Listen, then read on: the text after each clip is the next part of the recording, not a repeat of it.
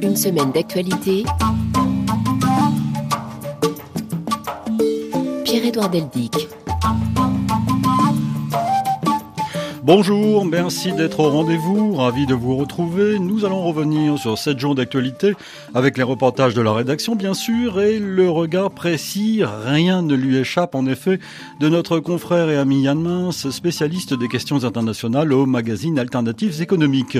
Bonjour Yann. Bonjour. Ravi de vous retrouver comme à, à chaque fois. Oui, moi aussi. Alors qu'est-ce, qu'est-ce qui vous a marqué euh, cette semaine dans, dans l'actualité dense? Ce qui m'a marqué, c'est une, une, je dirais pas une montée aux extrêmes, peut-être pas exagéré, mais en tout cas une tension régulière entre les États-Unis et la Chine. Euh, d'une part autour de la question de Taïwan, puisque Joe Biden a fait des déclarations pour dire que les États-Unis défendraient Taïwan si jamais l'île était attaquée par, par la Chine. Jusque-là, les États-Unis n'avaient pas dit ça. C'est pas leur doctrine habituelle. On sait pas très bien si c'est un changement ou pas de doctrine. Et puis, par ailleurs, il y a eu pas mal de réactions au lancement, enfin, à la révélation du fait que la Chine avait lancé un missile hypersonique.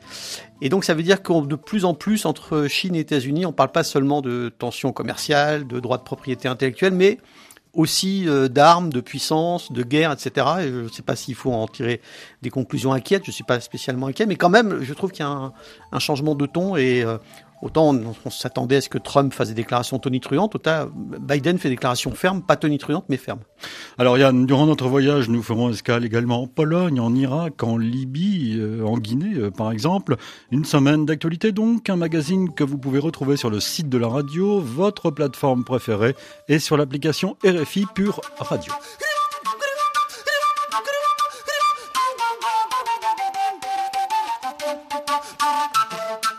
Yann, commençons notre voyage à Ouagadougou, capitale du Burkina Faso, comme chacun le sait, où se déroule la vingt-septième édition du FESPACO, le festival du cinéma africain, et je vous propose d'entrer dans une salle obscure, pas n'importe laquelle. Reportage de Guillaume Thibault. Nerwaya, la beauté est venue. Avec ses belles rondeurs et ses peintures spéciales FESPACO, le ciné donne envie. C'est Franck-Alain Cabore qui a conçu et construit cette salle à la demande de Thomas Sankara. Au temps de la Révolution, j'étais assis, on est venu me dire « Franck-Alain, tu vas construire une salle de cinéma ». J'ai pris mon avion, je suis allé en Europe et j'ai payé tout le matériel, mettre dans un conteneur et nous avons réalisé ça. Dans la salle de plus de mille places, les fauteuils confortables sont d'origine. L'image et le son, très bons. Étudiante, vingt et un ans, Céline Mouedraogo y passe des heures et des heures depuis son enfance. La première fois que j'étais là, j'avais cinq ans et c'était pour regarder un dessin animé avec mon papa. Et quand j'ai grandi, je venais seule avec des amis pour regarder du film. Ça me rappelle plein de souvenirs. Si le Nerwaya est à la fête avec le FESPACO, les temps sont durs pour les propriétaires de ciné. Rakis Rodrigue Caboret a pris la succession de son père à la tête de l'institution. Vous avez un ticket d'entrée trente-sept virgule cinq pour cent de taxes. Vous voulez que je me développe comment ? Nulle part dans le monde entier, ça existe. Et, et c'est les politiciens qui disent non, on va les aider. Pour les décideurs politiques, le FESPACO est l'outil idéal pour vanter le cinéma burkinabé. Tous les acteurs du milieu aimeraient être soutenus toute l'année. Dernier jour du festival aujourd'hui avec la remise des prix, on vous en parle dans nos journaux et c'est plutôt réjouissant d'entendre ce, ce genre de, de choses dans le contexte du Burkina Faso, pour ne parler que du Burkina Faso. Dans le contexte du Burkina et dans le contexte du, du cinéma, j'ai le sentiment qu'avec le confinement en France, en tout cas, un certain nombre de gens ne, ont déserté les cinémas par force et n'y sont pas forcément revenus euh, après. Ils ont pris l'habitude de consommer du cinéma sur la télévision et personnellement, je suis un grand, ama- un grand amateur pardon, de, de salles obscures et c'est pas du tout la même chose de regarder un film à la télévision que, que dans un cinéma. Euh, Yann, un pognon de dingue, cinquante raisons pour lesquelles les riches gagnent à tous les coups. C'est le titre du numéro d'Oblique, le numéro six, euh, Oblique l'infographique, je reprends le titre, qui est un, un MOOC, comme on dit aujourd'hui. C'est hein, ça, c'est un, un fort MOOC. Bien fait, avec force euh, dessin. Il y a même euh, un roman photo, j'ai même vu à la fin. Absolument, il y a Clémentine Mélois qui est, a fait un, un roman photo sur l'économie que je trouve extrêmement drôle, très, oui, très réussi, en utilisant des... des euh, sur la cruelle loi du marché. Voilà, ouais. en, en utilisant des photos de romans photos originels qu'elle détourne, sur lesquels elle met des, des, des nouveaux dialogues. Et je trouve ça très, très drôle, très réussi et très, très subtil en plus. Donc vous, êtes, vous chapeautez ce, ce, la fabrication, l'élaboration de cet oblique, de ce numéro six, euh, avec donc ce, ce, ce dossier principal intitulé « Un pognon de dingue ». Oui, c'est une. Euh, je co-dirige effectivement, je co-rédacteur en chef, comme on dit, avec mon collègue Laurent Janot de, de ce numéro, et on avait voulu faire un numéro sur les inégalités qu'on a essayé de traiter effectivement, comme souvent dans Oblique, d'une façon un peu décalée, à la fois sur le plan graphique, puisque ce sont des illustrateurs qui font des infographies. Alors ça peut paraître un peu technique, mais un illustrateur, on va dire que c'est plutôt un artiste. Quelqu'un qui fait une infographie, il a plutôt des tendances mathématiques. Tous les artistes n'ont pas des tendances mathématiques. Donc on essaye de, de joindre les deux pour apporter euh, une interprétation de chiffres assez simple, mais assez nombreux quand même, mm-hmm. sur toutes les dimensions des inégalités. À la fois, qu'est-ce, à partir de quand est-ce qu'on est riche, euh, comment les inégalités, et là, s'héritent d'une génération à l'autre. Les inégalités dans le travail, les inégalités dans la consommation. Les riches n'ont pas les mêmes consommations que, que ceux qui ne le sont pas, et cetera. On essaie de développer tout ça avec des illustrations simples euh, qu'on essaye ludiques, que je trouve souvent euh, très assez drôles et pas toujours. Ah, vous avez raison, non, non, ils sont, sont toujours euh, instructives en tout cas. Et, et donc à destination d'un public qui euh, est peut-être un peu fâché avec les chiffres, mais qui a envie de comprendre ce qu'ils veulent dire. Alors, on essaie de faire ça. Voilà.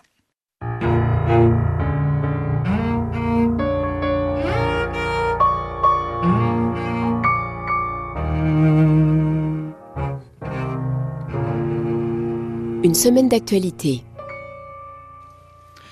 Partons pour la Russie maintenant, Yann. Après l'attribution du prix Sakharov à l'opposant prisonnier Alexei Navalny, euh, prix remis par le Parlement européen, il faut le rappeler, alors que les arrestations se poursuivent à Moscou, Anissa El-Jabri, mercredi.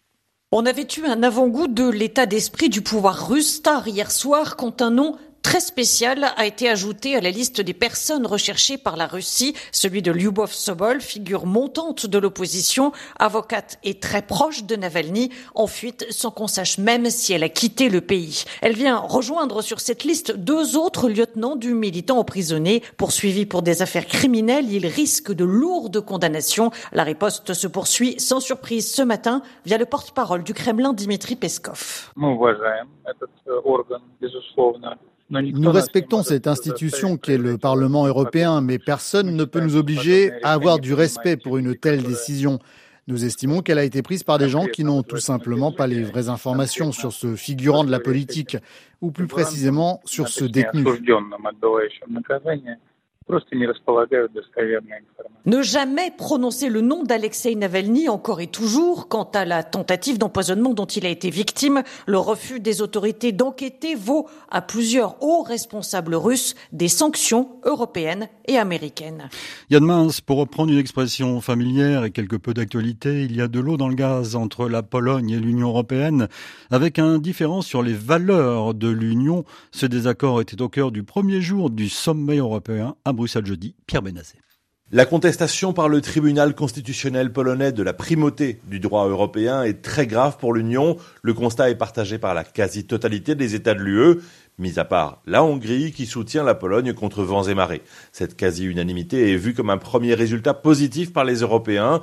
Ils estiment avoir fait comprendre au Premier ministre polonais Tadeusz Morawiecki que son pays était sur une pente glissante. Rien de concret n'a été obtenu, mais le Premier ministre belge Alexander De Croo ne s'attendait pas à une solution miracle. Je ne pense pas que c'était un dialogue de sourds. Clairement, c'était utile d'avoir cette discussion, que ce soit juste pour comprendre pour combien de pays. C'est un point qui est important et qui finalement parle de la confiance dans le système européen. C'est important qu'il ait montré qu'il y a énormément de support vers la Commission européenne dans leur démarche. Donc je pense que c'est bien que la discussion a eu lieu, mais je pense pas qu'on pouvait s'attendre que tout à coup, tout le monde dirait « Ah oui, on a compris, on a changé d'avis ». Pour la plupart des gouvernements, la Commission européenne est donc dans son rôle lorsqu'elle suspend les premiers versements du plan de relance pour la Pologne et la menace de sanctions financières supplémentaires. Et on vous parle également de ce sommet dans nos journaux ce matin. Pologne où l'armée est mobilisée pour empêcher l'entrée dans le pays de migrants à la frontière avec la Biélorussie. À Varsovie, Damien Simonard. L'information est passée presque inaperçue dans les médias polonais. Le ministre de la Défense, Mariusz Błaszczak, a déclaré sur Twitter que près de six mille soldats servent actuellement à la frontière polono-biélorusse. Il y a seulement trois jours, il tweetait qu'il n'était qu'un peu plus de trois mille. Ce renforcement militaire coïncide avec le vote au Parlement d'un amendement permettant à la Pologne de refouler les migrants entrés illégalement sur son territoire sans même traiter leur potentielle demande d'asile. Les députés ont également approuvé la construction d'un mur le long de la frontière dont le coût est estimé à plus de 3 trois cent cinquante millions d'euros. Le nombre de tentatives illégales d'entrée en Pologne reste lui très élevé. Les gardes frontières en recensent plusieurs centaines par jour et de plus en plus de migrants y parviennent. En témoigne l'inquiétude des autorités allemandes qui voient ces migrants arriver de Pologne et qui souhaitent instaurer à leur tour des contrôles aux frontières entre les deux pays. À souligner également dans l'actualité internationale qu'au Chili, on commémorait lundi le début du mouvement social d'octobre deux mille dix-neuf, des manifestations historiques contre les inégalités qui avaient parfois tourné à l'émeute et avaient été durement réprimées par les forces de l'ordre.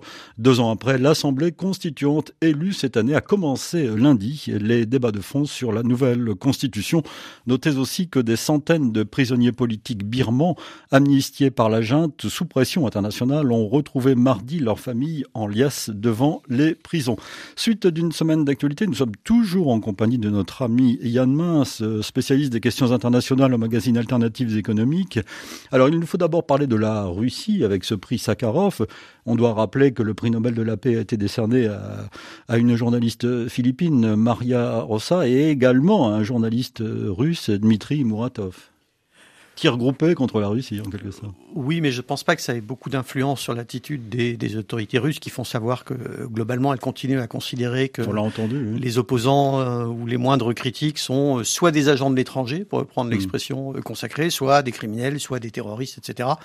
Euh, évidemment, euh, je ne crois pas que l'attitude de Poutine euh, va changer sous la pression internationale. On l'a vu sur d'autres sujets, sur l'Ukraine, où les sanctions ont été adoptées et, pour l'instant, euh, ça n'a pas du tout fait fléchir le le Kremlin.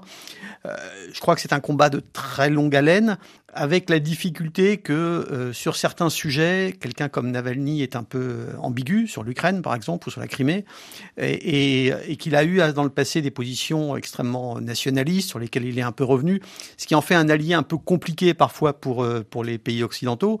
Euh, mais le fait est qu'il n'y a pas beaucoup de, d'alternatives sur la scène politique russe, en tout cas à ce jour, et je crois qu'on est parti pour très longtemps, sauf à ce que le système se délite lui-même de l'intérieur. Mais pour l'instant, Poutine a l'air de tenir la maison, il a l'air de vouloir rester la tenir. Et on ne voit même pas dans le système lui-même de contestation. Donc de l'extérieur, Navalny, j'y crois pas beaucoup. Et de l'intérieur, pour l'instant, on ne voit pas grand-chose. Euh, la Pologne, Yann Mens, faut-il vraiment s'inquiéter de ce différend qui s'est exprimé euh, euh, cette semaine entre l'Union européenne et, et ce pays, la Pologne ? Il faut s'en inquiéter parce que sur le principe, ce que, ce que dit la Pologne est extrêmement inquiétant. Elle veut mettre en cause ce qui est le fondement même euh, de, de l'Union européenne, c'est un certain nombre de valeurs. Euh, L'Union européenne, c'est effectivement à l'origine une union économique, c'est aussi une union de valeurs dans laquelle il y a la démocratie, l'état de droit. Et la Pologne veut revenir là-dessus en disant qu'elle a sa propre interprétation euh, de ces valeurs et qu'elle, et qu'elle veut être souveraine. Euh, ensuite, la question c'est, est-ce que la Pologne est capable de sortir de l'Union européenne ? Euh, je n'y crois pas. Alors on a parlé de Polexit ces derniers temps, oui. évidemment par allusion au, au Brexit. Je pense que la Pologne a trop envie et besoin des fonds structurelle et de tout l'argent qui lui vient de l'Europe, y compris l'argent qui est suspendu en ce moment dans le cadre du, du plan de relance, euh, pour sortir. Donc je pense qu'on finira par arriver à un accommodement. Là où il y a un point de bascule, probablement, c'est pas en Pologne, c'est en Hongrie. Il y a des élections en Hongrie l'an prochain. Si d'aventure la majorité euh, basculait euh, du côté plutôt pro-européen en Hongrie, la Pologne se retrouverait toute seule. Euh, il n'y aurait pas une, une, une unanimité, l'unanimité pardon, serait, deviendrait mmh. possible contre elle pour éventuellement des sanctions. Je pense que la Pologne euh, sait que pour l'instant, elle est soutenue par la Hongrie, peut-être un peu en sous-main par un ou deux autres pays d'Europe centrale. Euh, est-ce que ça durera ? C'est pas sûr. Je pense qu'on arrivera à un accommodement parce que c'est l'intérêt des Polonais d'y arriver, mais ils vont faire monter la pression au maximum, sachant qu'ils bénéficient du soutien euh, plus ou moins discret à un certain nombre d'autres États membres. L'intéressant dans ce débat, c'est qu'il y a un débat, précisément une discussion sur ce que l'on appelle les valeurs européennes. Les valeurs oui, communes européennes. La, la difficulté, c'est quand on dit euh, démocratie, état de droit, tout ça, ce sont des termes généraux. On peut se mettre assez facilement d'accord sur le fait que tout le monde est d'accord avec la démocratie. Mais Poutine, euh, si on revient au pays d'avant, euh, Poutine euh, vous dira que la Russie est aujourd'hui une démocratie. Donc tout dépend comment on l'interprète. Là, en l'occurrence, le différend principal avec la Pologne porte sur la séparation des pouvoirs et sur le fait que le Parlement et le gouvernement se sont arrogés par des réformes successives depuis deux mille quinze un pouvoir extrêmement important sur la justice. Donc la séparation des pouvoirs qui, pour moi, est au fondement, un fondement de l'état de droit. Euh, c'est un vrai sujet en Pologne, mais effectivement, la Pologne dit non. C'est notre interprétation. Donc le, le diable est toujours dans les détails de l'interprétation, en l'occurrence sur les valeurs.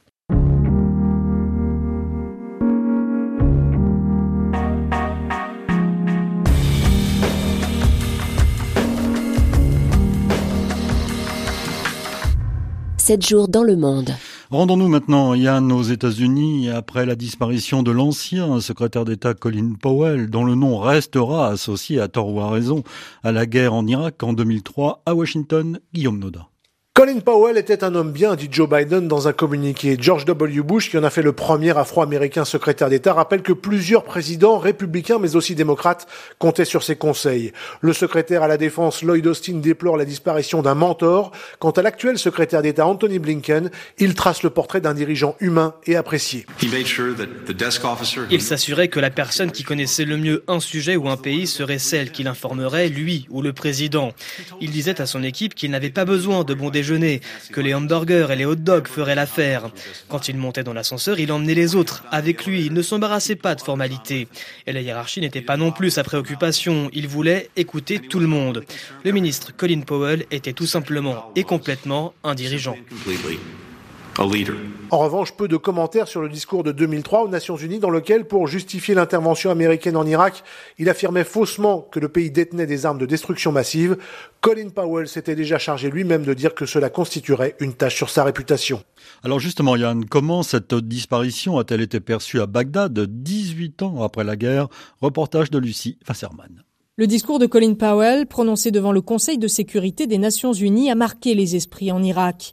Il devait présenter les preuves de l'existence d'armes de destruction massive dans le pays, mais il s'est surtout révélé être un mensonge d'État qui a conduit à une guerre particulièrement sanglante, se souvient Narla, cinquante-six ans.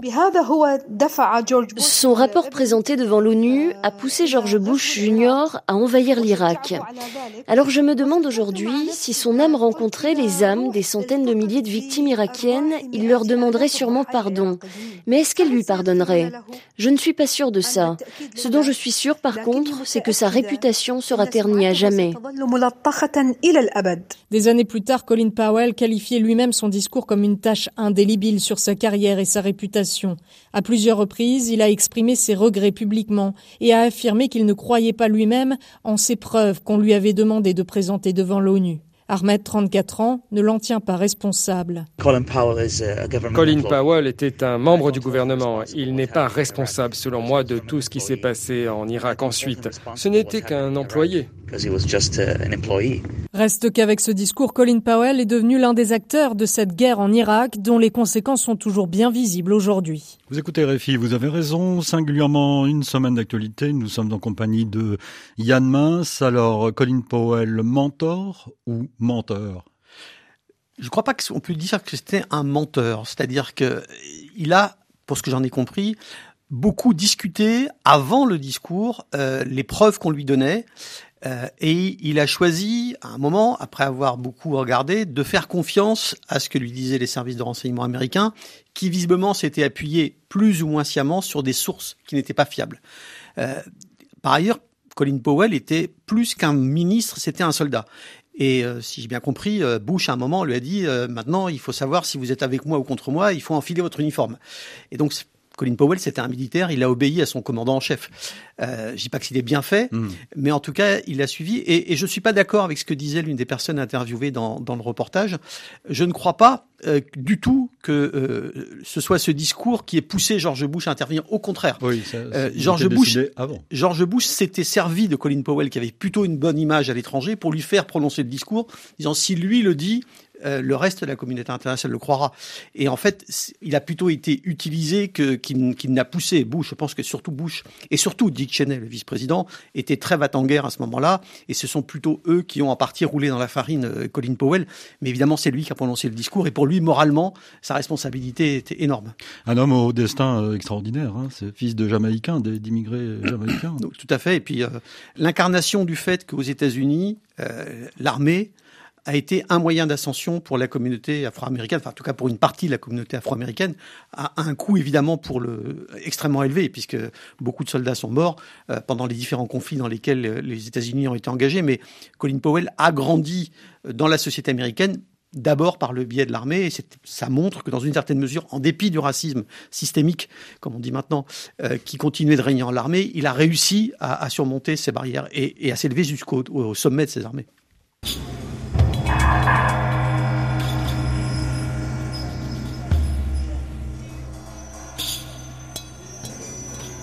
Yann Mens, et si nous parlions de la Libye, un pays que vous suivez avec attention, dix ans après la mort de Muammar Kadhafi, alors qu'une conférence internationale sur l'avenir du pays s'est tenue à Tripoli, nous allons en parler dans un instant, correspondance régionale de Mathieu Galtier à Tunis. Les Libyens comptent sur l'élection d'un président le vingt-quatre décembre pour régler dix ans de chaos politique. Un constat en forme d'aveu d'échec. Le régime parlementaire n'aura pas réussi à faire oublier les années Kadhafi, ni à unifier le pays. De deux mille quatorze à deux mille vingt, la Libye était politiquement divisée en deux, avec une assemblée et un gouvernement à l'est et à l'ouest. En février, un gouvernement unique a finalement vu le jour. Son objectif premier est la tenue du scrutin présidentiel et d'élections législatives. Un contrat en partie déjà raté. Les députés de Tobrouk et les hauts conseillers à Tripoli rechignent à laisser leur place et font traîner le vote de la loi électorale. La présidentielle ne devrait pas aller sans heurts. L'élection d'un des favoris potentiels pourrait faire retomber le pays dans la guerre civile. Qu'il s'agisse de Saïf al-Islam, le fils de l'ancien guide, qui n'a jamais renié les actes de son père, Khalifa Haftar, l'homme de l'Est, qui a assiégé Tripoli pendant plus d'un an, ou Fatih Bachara, originaire de Misrata et soutenu par les frères musulmans. Une conférence ministérielle internationale s'est donc tenue jeudi à Tripoli pour consolider le processus de transition au moment où la Libye s'engage dans la dernière ligne droite vers des élections cruciales pour son avenir. On l'a compris, Abla Jounaidi a suivi ces travaux. Une conférence internationale sur la Libye, sur le sol libyen, un événement inconcevable il y a un an lorsque Tripoli sortait de sa troisième guerre civile en dix ans. Pour Najiba Wahiba, la porte-parole du Conseil présidentiel libyen, le symbole est important. Nous sommes parvenus à organiser une conférence sous l'égide libyenne à propos des Libyens, alors que jusqu'ici, toutes les conférences sur la Libye avaient lieu à l'étranger. Cela confirme que la situation s'est améliorée ici du point de vue sécuritaire et du point de vue de l'unification des institutions. Le soutien international au gouvernement d'union a eu des résultats rapidement. Du côté de l'Union africaine, on apprécie que la Libye reprenne l'initiative dans cette crise africaine. Mohamed Ould Labat, conseiller stratégique spécial du président de la commission de l'U A. Bien sûr, ils ont besoin du soutien des Nations Unies, ils ont besoin du soutien de l'Europe, ils ont besoin du soutien des grandes puissances de ce monde. Et ça, la conférence a montré que tout ce monde est là pour les soutenir et les a engagés à poursuivre dans la voie de la prise en main de leurs propres affaires. Et ça, c'est quelque chose qui va droit au cœur de l'Afrique.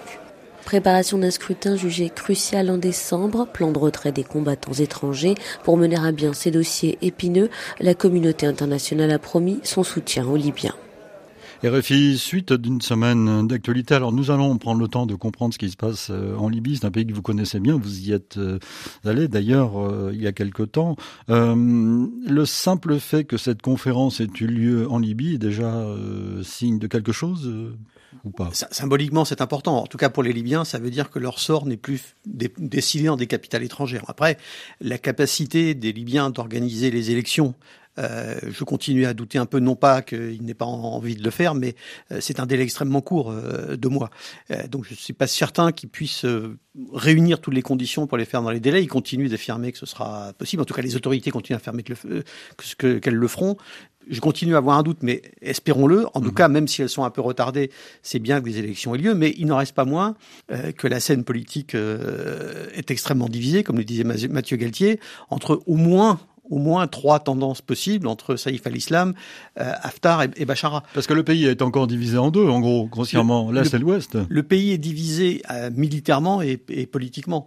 Euh, et c'est certain que le maréchal Haftar continue à avoir une capacité de nuisance, notamment parce qu'il s'appuie sur des troupes, euh, sur des troupes russes, comme euh, du côté du, du gouvernement de Tripoli, on s'appuie sur les troupes turques, et tous ces gens-là sont encore là, et que même s'il y a des discussions pour, qu'il, pour le retrait de ces troupes étrangères, elle reste présente. Et j'ai, dou- j'ai un peu de doute sur le fait qu'elle, qu'elle s'en aille avant les élections. Russie et Turquie qui ne participaient pas à cette conférence, d'ailleurs. Pas que je sache, non, je ne crois mmh. pas qu'ils étaient, qu'elles étaient invitées. Euh, en revanche, effectivement, il y a eu des contacts entre les militaires des, des deux camps pour essayer justement d'arriver à, cette, euh, à ce départ des, des troupes russes et, et turques. Mais euh, chaque camp a tellement besoin d'avoir un soutien que je doute qu'il s'en passe.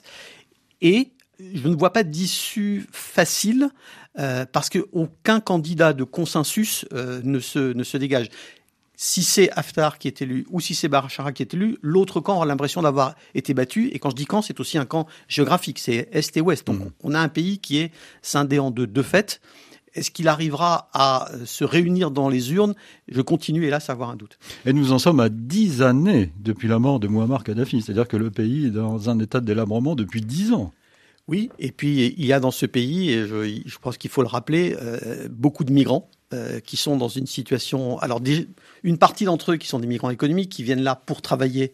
Euh, en, en Libye, comme ça s'est toujours fait, c'était très vrai déjà du temps de Kadhafi, il y avait beaucoup de migrants, notamment d'Afrique subsaharienne, et puis ceux qui viennent pour essayer de passer en Europe et qui se retrouvent euh, souvent dans des centres de détention, dans des conditions ignobles, centres de détention dans lesquels il y a eu des affrontements il n'y a pas très longtemps avec plusieurs morts, et qui sont euh, repris par les gardes-côtes euh, libyens dans des conditions euh, souvent assez brutales quand ils essaient de, de traverser.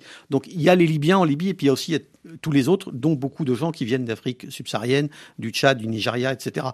Et c'est une, une situation qui passe maintenant un peu, celle des migrants, je veux dire, un peu euh, sous les radars des médias, en tout cas en, en Europe, il me semble, parce qu'il n'y a plus beaucoup de traversées maritimes, il y a moins de naufrages qu'il y en a eu probablement dans, dans, dans des années précédentes, et que du coup on parle très peu de, de ces migrants, alors que leurs conditions de détention continuent à être aussi, euh, aussi désastreuses.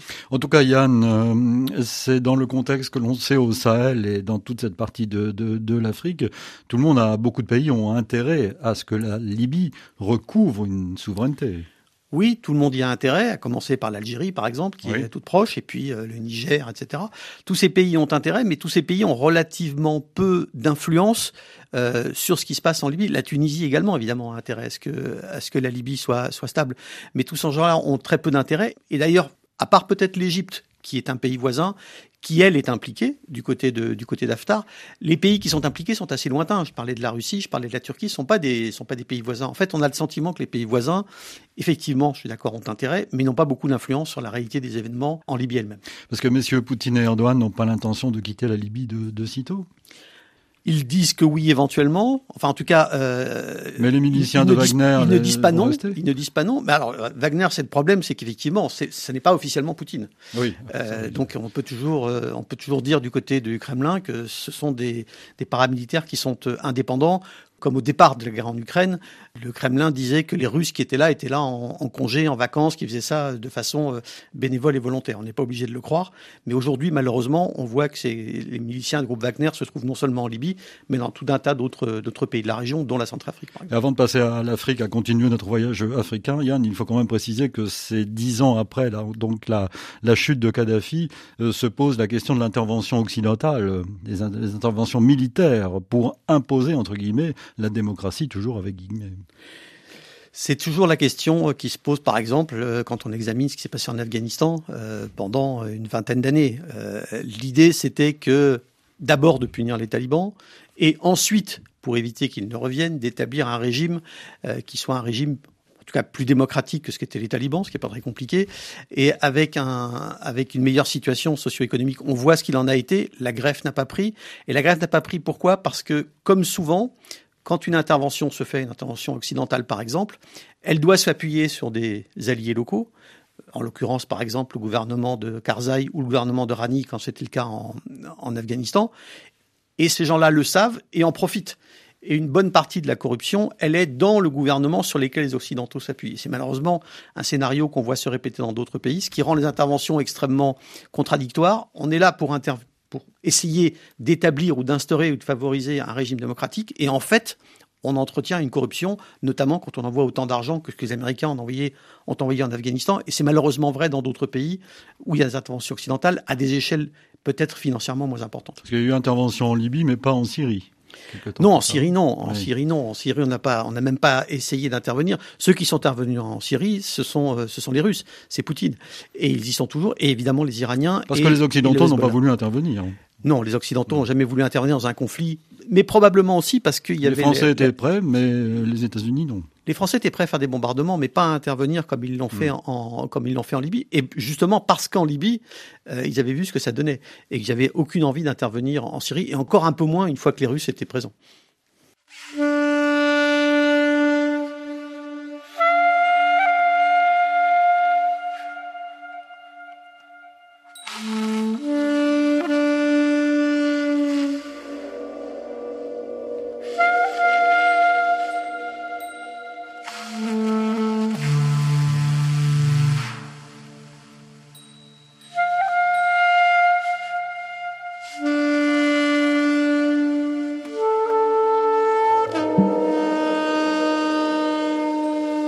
pour nous écrire par courriel semaine point actu arobase r f i point f r.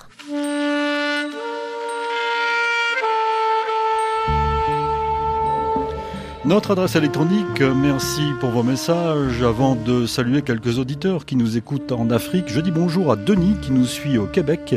Le Québec est à l'écoute, écrit-il. Nous le notons et nous vous saluons, Denis. Bonjour également à Charles Boukeni qui nous écoute, lui, en Australie. Et oui, en Australie, euh, Yann. Il écrit ceci: je suis Congolais de père et de mère, grandi au Congo démocratique, plus précisément à Bukavu actuellement. Je suis ici en Australie.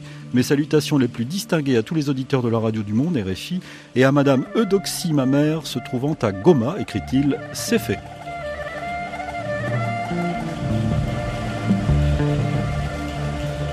Bonjour également à Michel, à Yaoundé, bonjour à Abdoulaye, à Bamako, je salue Rabé et Ake à N'Djamena, je salue Didier à Kinshasa, Agapao à Kisangani. Un salut également à Medountiam à Niamey, à Sama à Lomé et à Donald Ricardo qui est nigérian et nous écoute lui à Londres.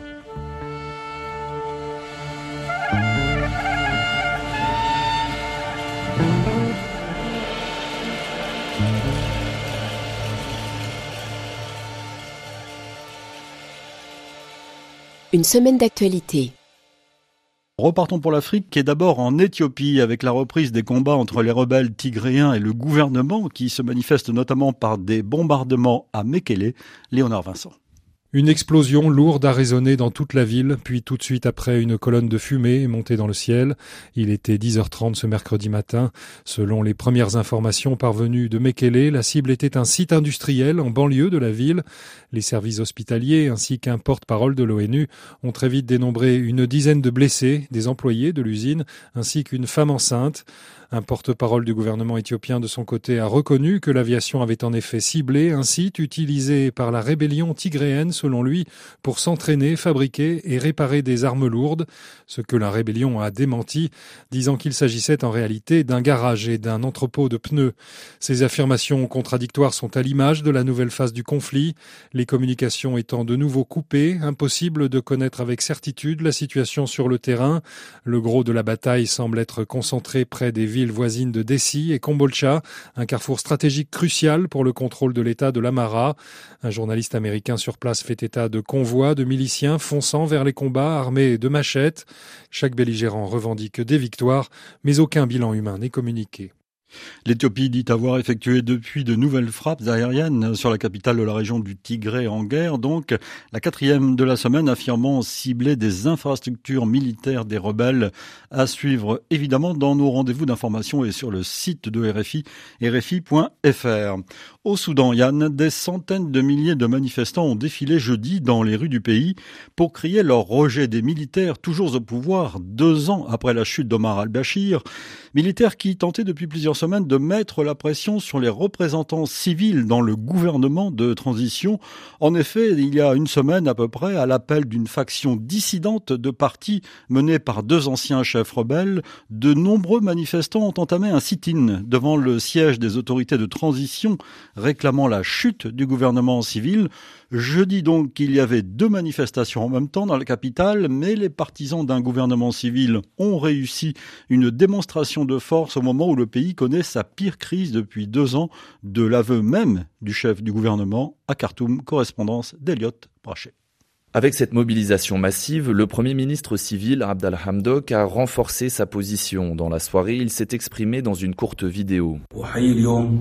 Je salue les millions de personnes qui sont sorties dans les villes et les campagnes du pays pour affirmer leur attachement à la transformation démocratique civile et au slogan de la révolution. Liberté, paix et justice. Votre voix a été entendue. Il n'y aura pas de recul sur les objectifs de la révolution. La crise politique n'est pas résolue pour autant. Le sit-in réclamant la chute du gouvernement est toujours en place, la coalition de partis civils toujours divisée et les militaires semblent bien déterminés à ne pas céder leur siège si facilement, comme le résumait hier une manifestante avocate, Soumaya Ishag. Le tribunal constitutionnel n'a pas encore été formé. Le Parlement transitionnelle non plus. Pourquoi ce retard? Pourquoi n'avons-nous pas encore extradé al-Bachir à La Haye? Pourquoi n'y a-t-il toujours pas de justice pour les martyrs qui sont tombés pendant la Révolution et pour les filles violées le trois juin deux mille dix-neuf? Nous attendons des réponses. Tous ces retards sont dans l'intérêt de ceux qui ont participé à ces crimes et qui sont toujours au pouvoir. Ce sont justement ces dossiers de justice transitionnelle qui sont au cœur de la discorde entre civils et militaires, en plus du poids de l'armée dans l'économie. Le bras de fer est loin d'être terminé. Suite d'une semaine d'actualité, puisque nous continuons à parler de l'Afrique, une pensée pour Jean Hélène, assassiné, il faut le rappeler, à Abidjan le vingt et un octobre deux mille trois, dans l'exercice de son métier de journaliste, de correspondant de R F I en Côte d'Ivoire, nous ne l'oublions pas. Suite donc d'une semaine d'actualité avec Yann Mens, nous sommes dans une région stratégique de l'Afrique, la Corne de l'Afrique. D'abord parlons de l'Éthiopie où le conflit continue. On avait cru qu'il y avait une, une baisse d'intensité, mais pas du tout, entre les Tigréens et le gouvernement.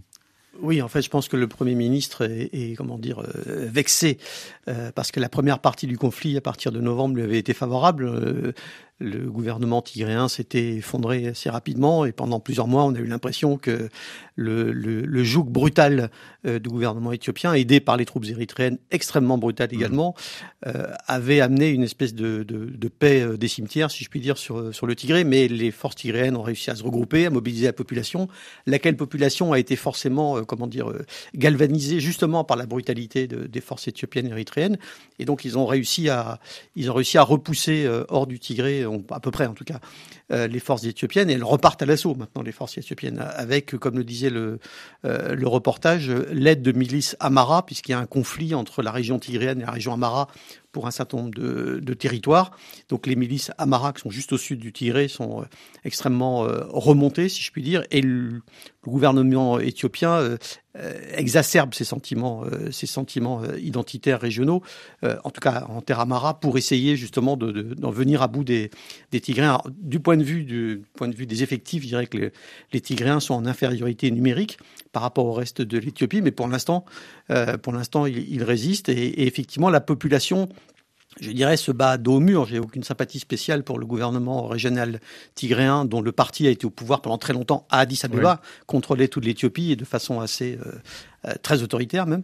Euh, mais il faut bien rendre compte, il faut bien se rendre compte que la stratégie du Premier ministre éthiopien, qui consiste à À, à tailler en pièces les Tigréens pour les convaincre de se soumettre, elle ne fonctionne pas. C'est un peu l'unité du pays qui est en question aussi. Un pays difficile d'ailleurs à maintenir uni. Oui, difficile à maintenir uni, notamment parce que quand ils étaient, euh, quand le, le parti tigréen était au pouvoir, il a institué un, dans la Constitution un fédéralisme ethnique, c'est-à-dire que chaque région est censée représenter une ethnie ou un assemblage d'ethnies, mais c'est, euh, c'est la porte ouverte à, à, des, à des sécessions, euh, à des disputes territoriales incessantes et à, et à des divisions au sein même euh, de chacun de ces États, parce que dans certains cas il y a plusieurs ethnies et que les ethnies ne sont pas forcément d'un côté seulement de la frontière.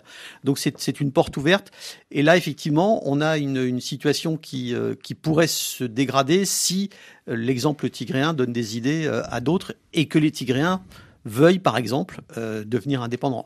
C'est, c'est pas leur but proclamé, mais ça pourrait le devenir si, si la situation euh, continue à être aussi tendue qu'elle l'est aujourd'hui. Situation tendue également au Soudan, où il y a des divisions même au sein maintenant des partis civils.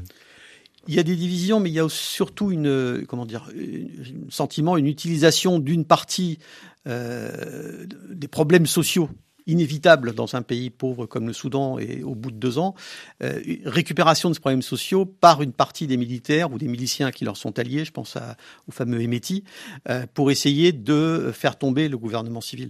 Euh, depuis le début, euh, c'est une un compromis étrange qui, euh, qui a abouti à la transition euh, au Soudan entre des militaires qui sont restés là. Alors certes, le président al-Bachir a été, euh, a été euh, destitué, mais une partie des militaires qui étaient sous sa coupe, euh, qui étaient ses alliés, sont restés au pouvoir et ont fait une... Ils cherchent, ils cherchent à le demeurer au pouvoir. Et cherchent à le demeurer. Et c'est pour ça que la situation des, du gouvernement civil est extrêmement, est extrêmement précaire.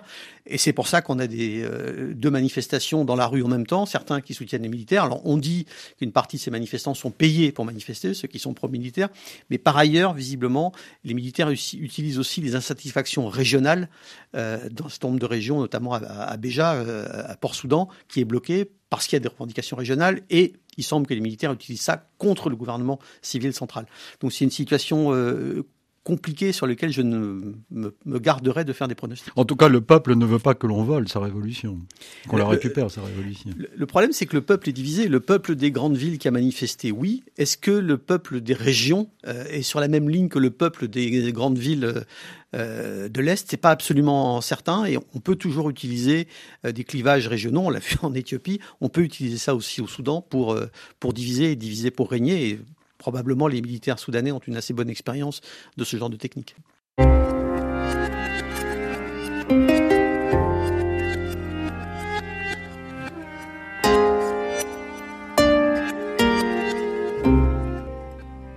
Alors continuons notre voyage africain, Yann, Yann Mens. Lundi dernier, des centaines de Guinéens se sont en effet mobilisés pour commémorer les exécutions intervenues dans le sinistre Camboiro le dix-huit octobre mille neuf cent soixante et onze, précisément sous le régime donc de Sékou Touré à Conakry, Mokhtar Ba.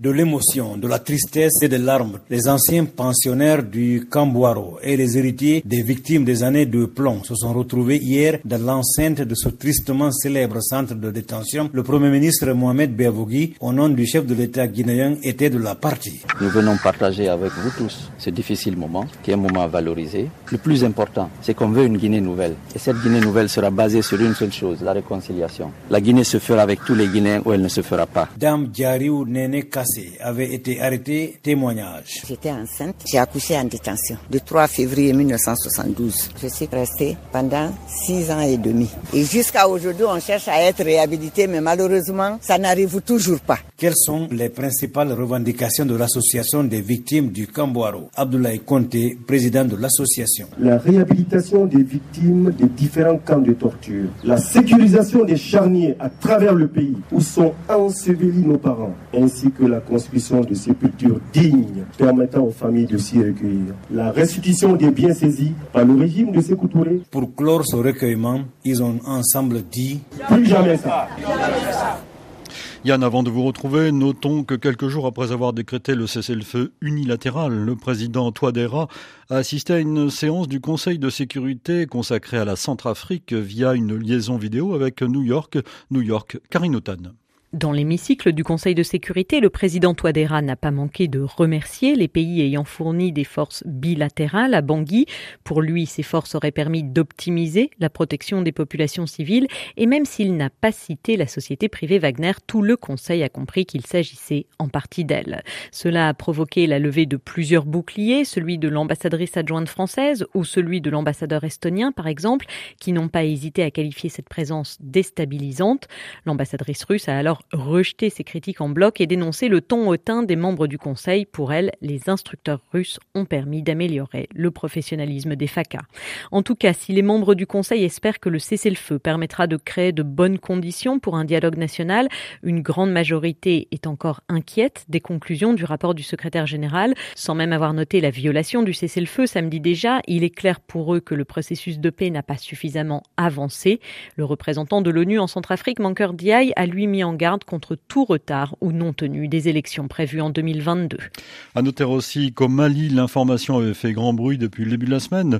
Le gouvernement de transition avait donné mandat au Haut Conseil islamique pour amorcer un dialogue avec les groupes djihadistes maliens qui sévissent dans le pays. L'objectif final, c'était de trouver des positions communes pour mettre un terme aux attaques et aux combats qui ensanglantent le pays. Information démentie par les autorités maliennes jeudi. Sachez également que le président Uhuru Kenyatta a levé mercredi le couvre-feu qui était en vigueur au Kenya depuis deux mille vingt pour endiguer la propagation du covid dix-neuf. Suite d'une semaine d'actualité, suite et fin déjà d'une semaine d'actualité avec Yann Mens. Euh, la situation en Centrafrique vous inspire un, un commentaire, Yann ? Ce qui m'inspire un commentaire surtout, c'est, euh, c'est à nouveau le groupe Wagner ah oui. euh, qui est présent en R C A, qui a l'air de, de plaire au président euh, Touadéra, mais je ne suis pas sûr qu'il plaise autant aux Centrafricains qui ont affaire à, à ces mercenaires russes. Et je suis très inquiet. Euh, la Russie de... qui, a, qui a pris vraiment le, quasiment le contrôle de la Centrafrique de, de, de, de manière différente, en y créant même une, une radio, il me semble. Enfin, il... Et puis il y a beaucoup, beaucoup de propagande. J'ai même vu des, des, des bouts d'un film de fiction sur les, la, à, la gloire des, à la gloire des troupes russes. Et puis évidemment, il y a un, il y a un intérêt pour les, les, produits, euh, les produits du sous-sol euh, centrafricain. Mais je suis inquiet de penser que euh, les autorités maliennes puissent être tentées euh, de, faire appel, euh, de faire appel au groupe Wagner. Euh, il y a derrière le, le groupe Wagner Wagner un discours anti-impérialiste, anti-occidental, comme si l'appel à la Russie et l'appel à ses mercenaires était une façon euh, de renverser euh, la domination euh, postcoloniale française, et cetera. Je dis pas du tout que l'intervention française au, au Mali soit un succès, mais je dis que ce serait grave, et ce serait très grave pour le Mali, euh, de faire appel à des gens comme, euh, comme Wagner. Ce sont pas du tout des, des amis euh, des Africains, ce sont des gens qui viennent pour des intérêts russes euh, très bien, précis, bien compris, oui. Et avec des méthodes extrêmement brutales qui n'ont rien à voir avec euh, les méthodes de, des armées françaises, par exemple. Un mot sur la Guinée, cette commémoration, ce souvenir du sinistre euh, régime de Sékou Touré. Mais justement, sinistre régime de Sékou Touré, j'ai pas l'impression que ce soit évident pour tous les pour tous les Africains, pour tous les non-guinéens, je veux dire. Euh, je pense qu'il y a euh, dans le souvenir un certain nombre d'Africains pour Sékou Touré, l'idée du refus à De Gaulle, l'idée du soutien cinquante-huit, oui. à, la, à la cause à la cause de l'apartheid, euh, contre l'apartheid, et cetera. Il y a Makeba, enfin toutes ces affaires-là. Et j'ai l'impression qu'une partie des Africains non guinéens oublie euh, le Camp Boiro, oublie la répression, oublie la brutalité de ce régime au profit de, une fois de plus, de son discours euh, anti-impérialiste. Mais je pense que l'anti-impérialisme ne justifie pas euh, la brutalité et la répression que Sékou Touré exerçait contre contre les Guinéens et qui a été euh, commémorée euh, ces jours-ci. Alors terminons ce magazine avec euh, Oblique, euh, ce MOOC euh, rédigé par vos soins, enfin coordonné par vos soins, euh, comme rédacteur en chef, euh, MOOC qui dépend de, Oblique qui dépend d'Alternatives Économiques, faut-il le rappeler, avec un, une infographie euh, étrange, où on s'aperçoit que l'infographie ne date pas d'aujourd'hui. Non, non, en l'occurrence, c'est une, ce sont des infographies qui ont été réalisées par un, un sociologue euh, afro-américain euh, des États-Unis, donc au début du XXe siècle, Webb Dubois, qui est extrêmement connu aux États-Unis, un peu moins à l'extérieur. Enfin, je pense qu'un certain nombre de, de nos auditeurs africains en ont entendu parler, mais c'est vrai qu'il n'est pas très connu en France, par exemple.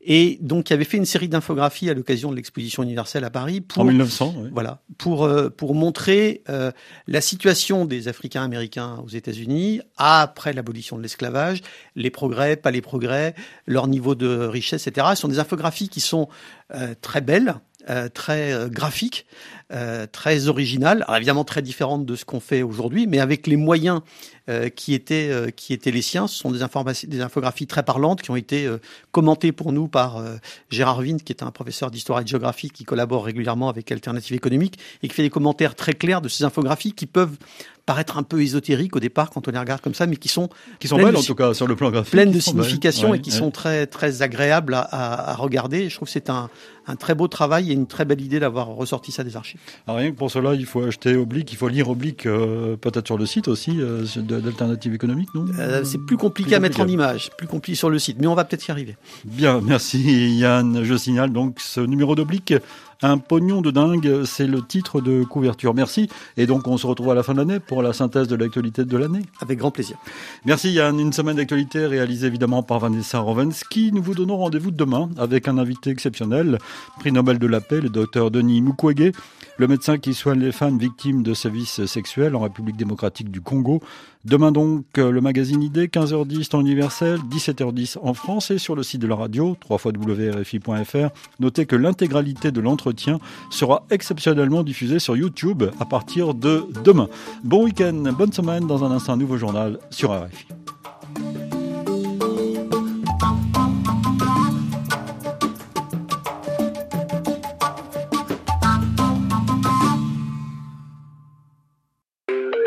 En sol majeur.